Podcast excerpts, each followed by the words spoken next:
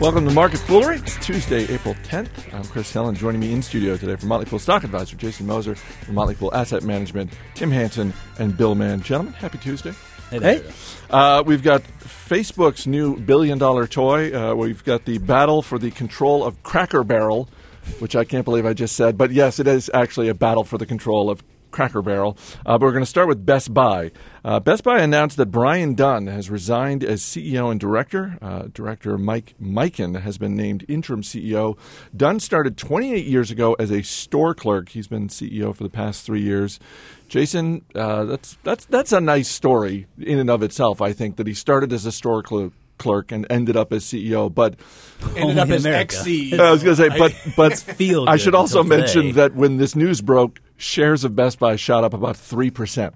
Yeah, on a bad day too. I mean, I you know I don't want to really say anything too terribly bad about the former CEO here at Best Buy because I I think that it wasn't really so much a product of what he did there. I think Best Buy is just in a real tough situation here with a bunch of stores that are just glorified showrooms for Amazon and, and their ilk. So the internet is more to blame, I think, than actual Dunn. So we have this interim CEO. Uh, presumably, they're going to do a search and bring in a, a new CEO for you know quote unquote the long haul. Um, what what is the recipe? What is the blueprint for turning this company around? I think they need to line their stores with lead so the internet doesn't work inside. I mean, you go into the. I mean, my, my wife is not. China strategy. Fascinating. You know, I my, my wife is not enormously technological, but uh, last time we were in a Best Buy, which was I must say some time ago now, uh, you know, she was walking around and she was looking at, at, at DVDs, and she had, you know, an, an, app on her uh, on you know on, on her phone, and she was comparing prices and buying things over the internet from the store. So. You know, the, the, these big boxes have lost. You know, th th- there's no reason for them to have lost leaders anymore because that's all that they will sell. Because everything else, once you're inside the store, the the impulse buy craze is, you know, it's over. And uh, well, I don't know except for they're going to do. except for right after Thanksgiving when the impulse you know craze seems to be in full force. Or apparently, like Friday, Saturday nights after people have been drinking. It's some of the highest time Yes. for online shopping. Really? Yeah, I read that the other day. Jason, what do you think? Is there is He there- read it on a Friday night. While I was- Purchasing multiple magazine subscriptions that online shopping, drunk How is Cat Fancy? buying birthday cakes at Safeway. um, Jason, is there a way to fix Best Buy that does not involve turning it into essentially another version of Radio Shack? Because we've talked about that before. That you know you you go with the much smaller footprint, you know, far fewer items, but really that's just another Radio Shack. Yeah, it is, and I mean, I think that's really about the only option they do have. I mean, if you look at this, the the one shining part of their business right now is actually online sales. They were up last quarter, but I mean, revenues have been flat the past few years. They're pushing out accounts receivable. I mean, their day sales outstanding. They're not they're not getting that cash back from those sales quickly enough, and I just don't see any reason why they they can do anything other than just streamline. It's, you look at Barnes and Noble, for example, that's kind of doing the same thing here. They're even looking at possibly spinning off that Nook business into its own entity, and they're essentially having to streamline and become a smaller business. So if they want to stay relevant, they're going to have to get smaller, and they're focused on that that mobile department. And the one good thing for them, at least, is that they lease most of their land. They don't own that stuff, so they're not stuck with a bill there. But Uh, I, I don't know that there is a choice. Really But at least point. Barnes and Noble has the Nook. They Right. have that device that you know whether they spin it Yeah, off or not. Best not. Buy arguably has nothing. Yeah, they don't have that. well, the one thing that they do have is that Best, Best Buy sells something that is, you know, a lot of things that are a lot more complex than what you know your average bookstore sells. And they, you know, you if you go in and you want, you know, to buy, you know, an audiovisual system.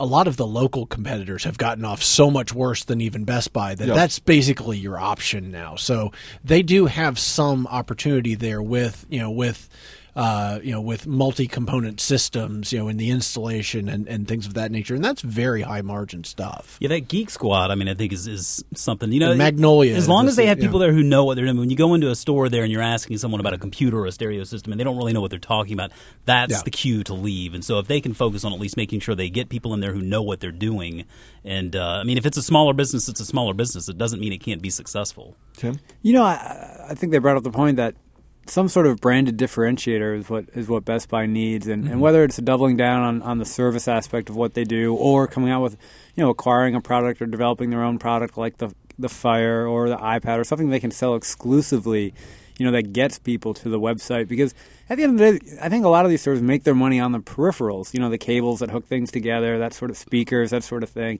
And, you know, but if you're not selling the TV or you're not selling the tablet, you're not going to sell the peripherals really either. People are going to easily buy those online. Yeah. So. The stock is trading near a three-year low. Any any of you guys tempted, or is this the proverbial value trap? I, I don't know that I'd call it a value trap because I think I mean it, it the the stock has been beaten to death, and I think that they do have some optionality, but there is there is execution risk. I mean, if you were to ask if, if you were to show me five years from now that that Best Buy has done really well as a stock, I wouldn't be that shocked.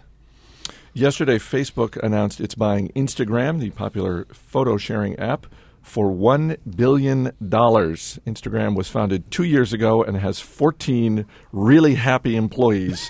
Um, Tim, I'll start with you because last week, uh, Sequoia Capital did another VC round of funding for Instagram, which valued the company at 500 million.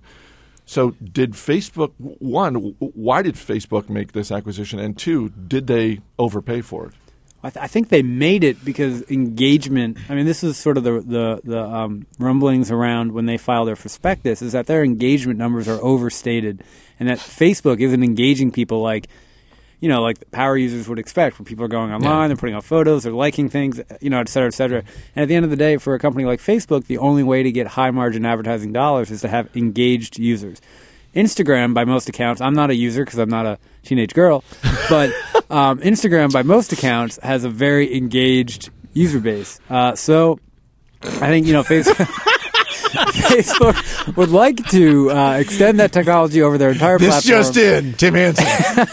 to try to engage, you know, their massive user base in, in, in a better way. Um, you know, so is it worth it to Facebook? They're about to raise a truckload of money, so this is this is probably an irrelevant dollar amount for them. Yeah. And and you know, so from from that lens, they probably didn't overpay, and, and it's a worthy gambit because if they start losing engagement, I mean, they don't have anything. Well, and they must have more than just teenage girls because they've got well, tens of millions of users. Yeah, you don't well, think they're tens of millions of teenage girls? I mean, my joke about this is that yeah, my joke about this is that basically uh, Facebook paid a billion dollars for something that makes pictures blue.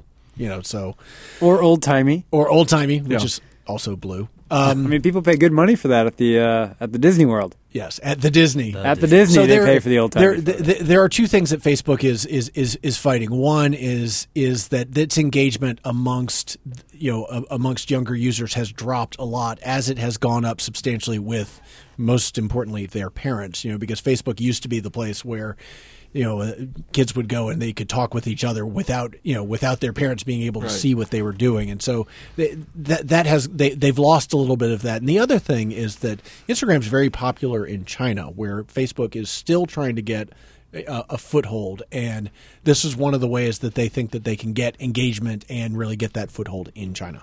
Does it make sense for Facebook to just completely integrate this, or to keep the Instagram brand separate, the way that Google has essentially done with YouTube? It, I, it probably. I mean, I think it, probably to keep it separate. It sounds like that's their intention right now is to keep it separate and work along with them to, to incorporate it. I think into that greater universe. But I mean, I it seems like Instagram is just that kind of service that would complement something like Facebook. And if you want to take it to the nth degree, I mean, you look at something like Twitter that could also complement Facebook very nicely. I mean, I don't know that we're going to see an acquisition there, but to me, that wouldn't be.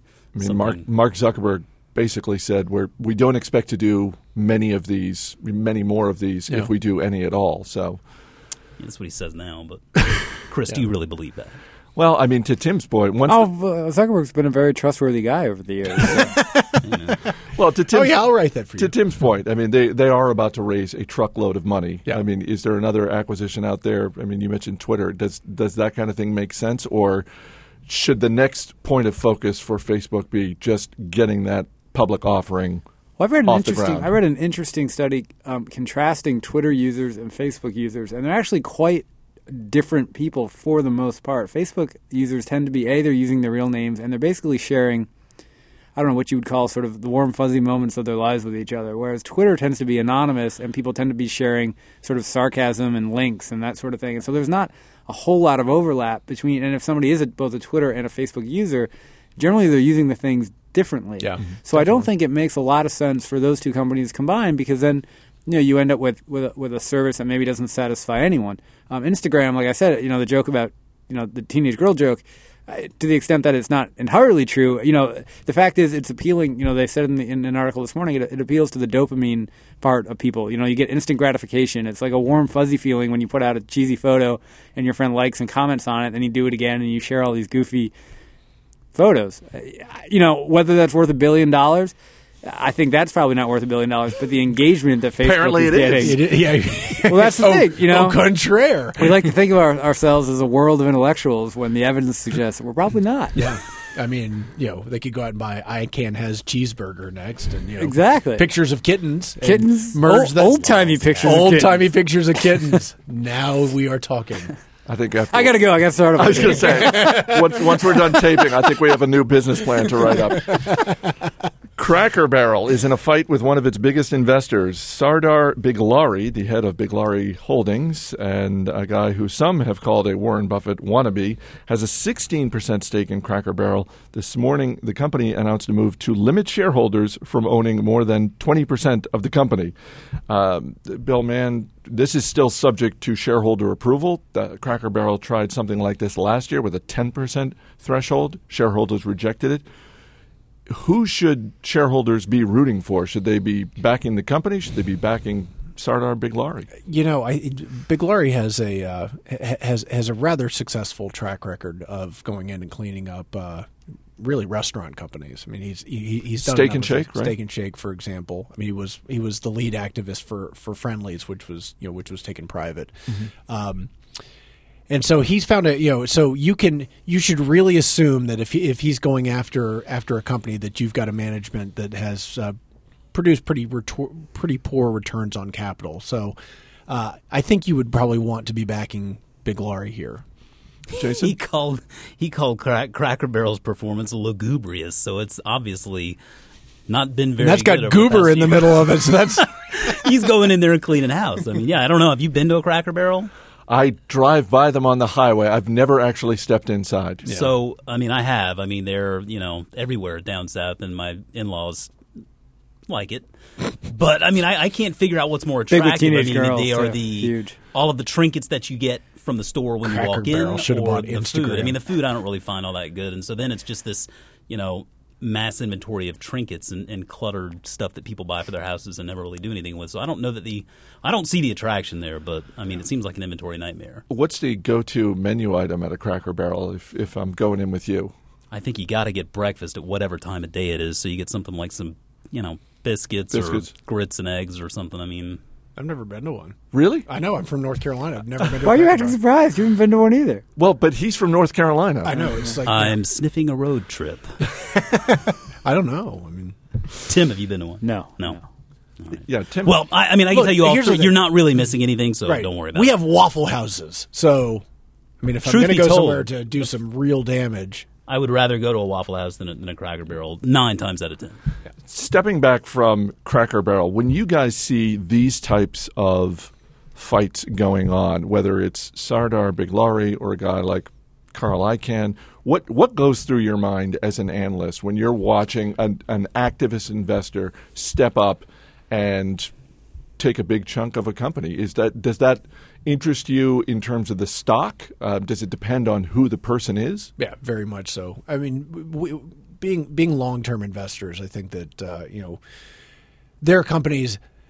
I, I guess it's good news and bad news that there are mismanaged companies everywhere, and so when you have you know when, when you know when you have a uh, an activist go in and they're they're suggesting things that really seem to make sense. I mean, that's you know what you have there is the potential for change and a and a potential for revaluation, and I think that's generally a good thing. Um, a lot of people, uh, you know, a lot, a lot of investors who are coming in and, and being, you know, being active are just looking for a, you know, a quick hit, having the stock go up so they can get out, and that's not that attractive to us. I was going to say, I think, uh, you know, first, I think I'm envious of people who have that much money that you can actually go and exact exact change on a company because, as Bill noted, there are a lot of poorly run companies out there. I mean, you go into you know a retailer in your hometown and just look around and think about all the things you'd do differently. Mm-hmm. You know, and chances are there's a better way to run a lot of the companies that are public. So it'd be nice to have that opportunity because so many times you buy a stock and they screw things up, and you're like, oh, come on, Come on. Yeah. But you know, the other point being that you know, in the case of, of activist investors, my sense has always been that it's it's better to just get lucky and be there when the bid comes in than it is to buy in after the sort of guy has shown up in the white knight because you know Icahn and Biglari. I think this is particularly true of Biglari. Biglari, the value they create, to the extent they're creating value, they pretty much take mostly for themselves, Yeah. and the common shareholders don't really benefit that much along the way as a result. No, I think that's I I think that's exactly right. Uh, I got to wrap up with some emails that we got uh, in response to yesterday's podcast, where we were talking about McDonald's search for the perfect French fry, and people emailed us their their best French fry. Tim, do you want to just weigh in quickly? I know you're you're not a big French fry guy. You know, I've been running through. There's what's the place on the Delaware on the Rehoboth Beach Boardwalk? Anybody? Can anybody help me out with that? You're talking about Boardwalk Fries or Lido Pizza? no, no, course, it's that's pizza. It's the, it's the fry. there you go. Woo! Pick that up from the sign, did you? no, I did. Well, Well, you gonna look it up, Mac? Is it like Thrashers? Or Thrashers. Yes. Matt Greer coming, Thrashers. coming strong to Thrashers the does a good fry, and they refuse to give you ketchup, and I respect that because I like getting bossed around when when I'm told that I can't right. can't eat things the way I want to eat food them. King with of fries with rules. L- Listeners weighed in with some suggestions. Uh, you can always drop us an email, radio at fool.com. From Bency Abraham, if you want great fries with your burger, then go to In N Out or Culver's. That's like, I, I don't know how many people have emailed us about Culver's. We, we, we got, know. I, got to get to a Culver's. Yeah. Uh, from Roy Harvey in Beacon Falls, Connecticut, the best fries I ever had were at the John Thomas Steakhouse in Ithaca, New York. I had the half and half, which is half French fried potatoes and half onions, which, sad to say, does you guys down in Virginia no good whatsoever. They make automobiles here. uh, and finally, from Dave Cook, there's no doubt about it Chickies and Pete's crab fries. They coat their hot curly fries with loads of Old Bay and then give you the option of accelerating the artery clogging goodness to the next level with loads of creamy white cheese sauce. No matter how disgusting you feel after practically mainlining fat, you'll be back. Yes, you will. Where's that located? Do we get an address? Uh, we'll look it up on the Google. All right. Uh, Dave concludes I listen to you guys every day at work. Thanks for bringing a little cheer to my otherwise soul crushing cubicle. Woo! he should get Instagram. He needs to go. yeah, that's right. Or a big plate of fries. Bill Mann, Tim Hanson, Jason Moser. Guys, thanks for being here. Thanks, Chris. As always, people on the program may have interest in the stocks they talk about, and the Motley Fool may have formal recommendations for or against, so don't buy or sell stocks based solely on what you hear. That's it for this edition of Market Foolery. Our producer is Matt Greer. I'm Chris Hill. Thanks for listening. We'll see you tomorrow.